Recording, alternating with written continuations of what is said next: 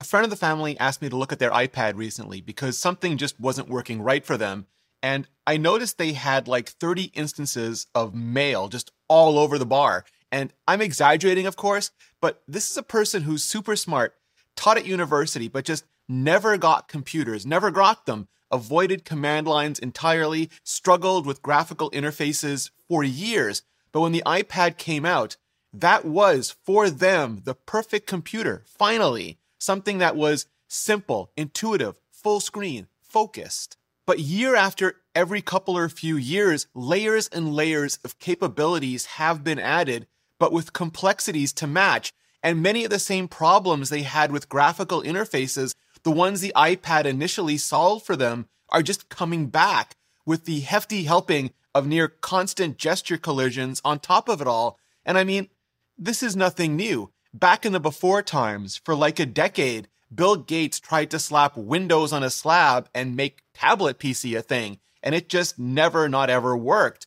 And then Steve Jobs came along and stretched the iPhone into the iPad, and it was great. It was fantastic. Just exactly what the massive mainstream majority of people actually could use, what they wanted, what they always had wanted, the ones who'd found PCs confounding and confusing on the desktop. No more proof needed to make positive than every other company trying to compete with it by offering more desktop-like features and just failing completely. Or as Gruber once put it, desktop being so heavy is what allowed mobile to be so light. And it led to one of the fastest sale curve accelerations in the history of consumer product history, but also one of the fastest decelerations, as most of the people who bought them were so happy, were so content with them, that they didn't see the need to buy a new one for like 4 to 6 years afterwards. But they also, at the same time, really pissed off the nerds. We were mad because this was back when Intel was still burning holes in laptops, at least for the few hours the batteries actually managed to last, and we nerds saw the super slick, super thin, super powerful, super long battery life of the tablet, and we craved it. We craved it like Sauron craved the One Ring or something. And nerds often get to control the narrative. Sure, we're a tiny minority of the market, maybe 5 to 10% at best, but we dominate the online discourse on social and in videos. And because that's all we ourselves see, because it's a digital chamber of content echoes, we assume our opinion is everyone's opinion, and it is so very, really not. I mean, that's how we get small phones that everyone and their designer tweets endless love for as a means of getting away from their 18 other computers, but just don't sell in a world where the mainstream increasingly uses phones as their primary, if only, computer, and wants them to be as big as is still pocketable, and we don't get the disconnect. We're just not happy that we already have Windows and Linux and Mac OS and Android. We just keep tweeting and blogging and YouTubing that we want iPad OS too. Oh, and yeah, Chrome OS, thank you. Just make everything for us. Make everything for us nerds. And yes, absolutely, sure, 100%.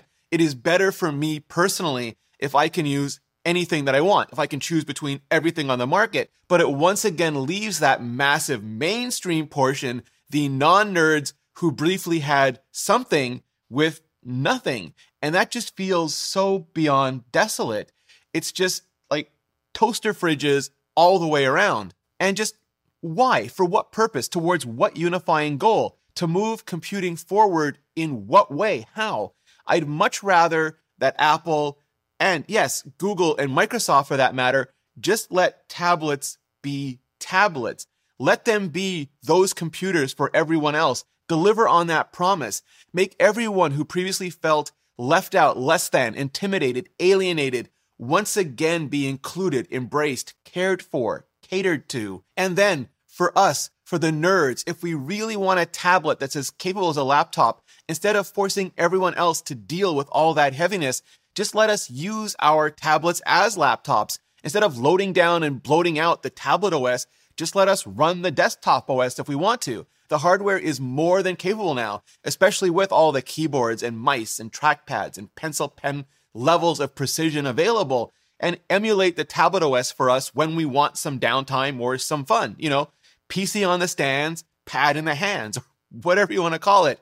We've collectively spent the last half century democratizing computing, going from punch cards to command lines to graphical interfaces to multi-touch, taking computing from the universities and mainstreams to the desks in our homes, to the pockets on our persons, from scarcity to ubiquity, from the nerds to everyone. We finally delivered on the promise of devices for people from 3 to 103 plus. And what a shame it would be to break that promise. What an utter shame if it turned out we just spent the last 10 years walking that last part back, basically to tablet PC, making the tablet so heavy that it leaves nothing left to be light. But it's going to happen. It is absolutely going to happen unless we get brilliant about it. And that's today's sponsor. Like college-level courses on everything from logic to machine learning and algorithms that power so much of today's tech, made available to everyone, as tablets should be,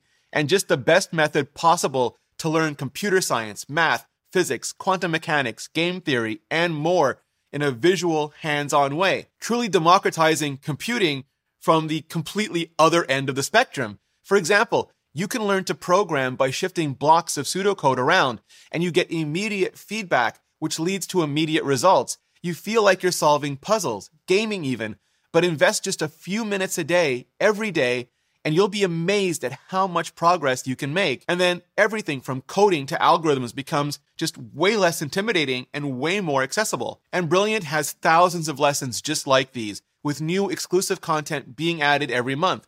So you never have to stop learning. You just have to start. Because here's the secret. Here's the thing. Everyone, absolutely everyone, starts somewhere. And you can get started right now, today, for free. Just visit brilliant.org/ReneRitchie or click on the link in the description. And the first 200 of you will get 20% off Brilliant's annual premium subscription. So just click the button on the screen or go to brilliant.org/ReneRitchie. Clicking on that button really helps out the channel, and so does hitting up this video to learn the truth about when you should upgrade. All your tech, all your gear, when should you do it, and why. Check it out, and I'll see you in the next video.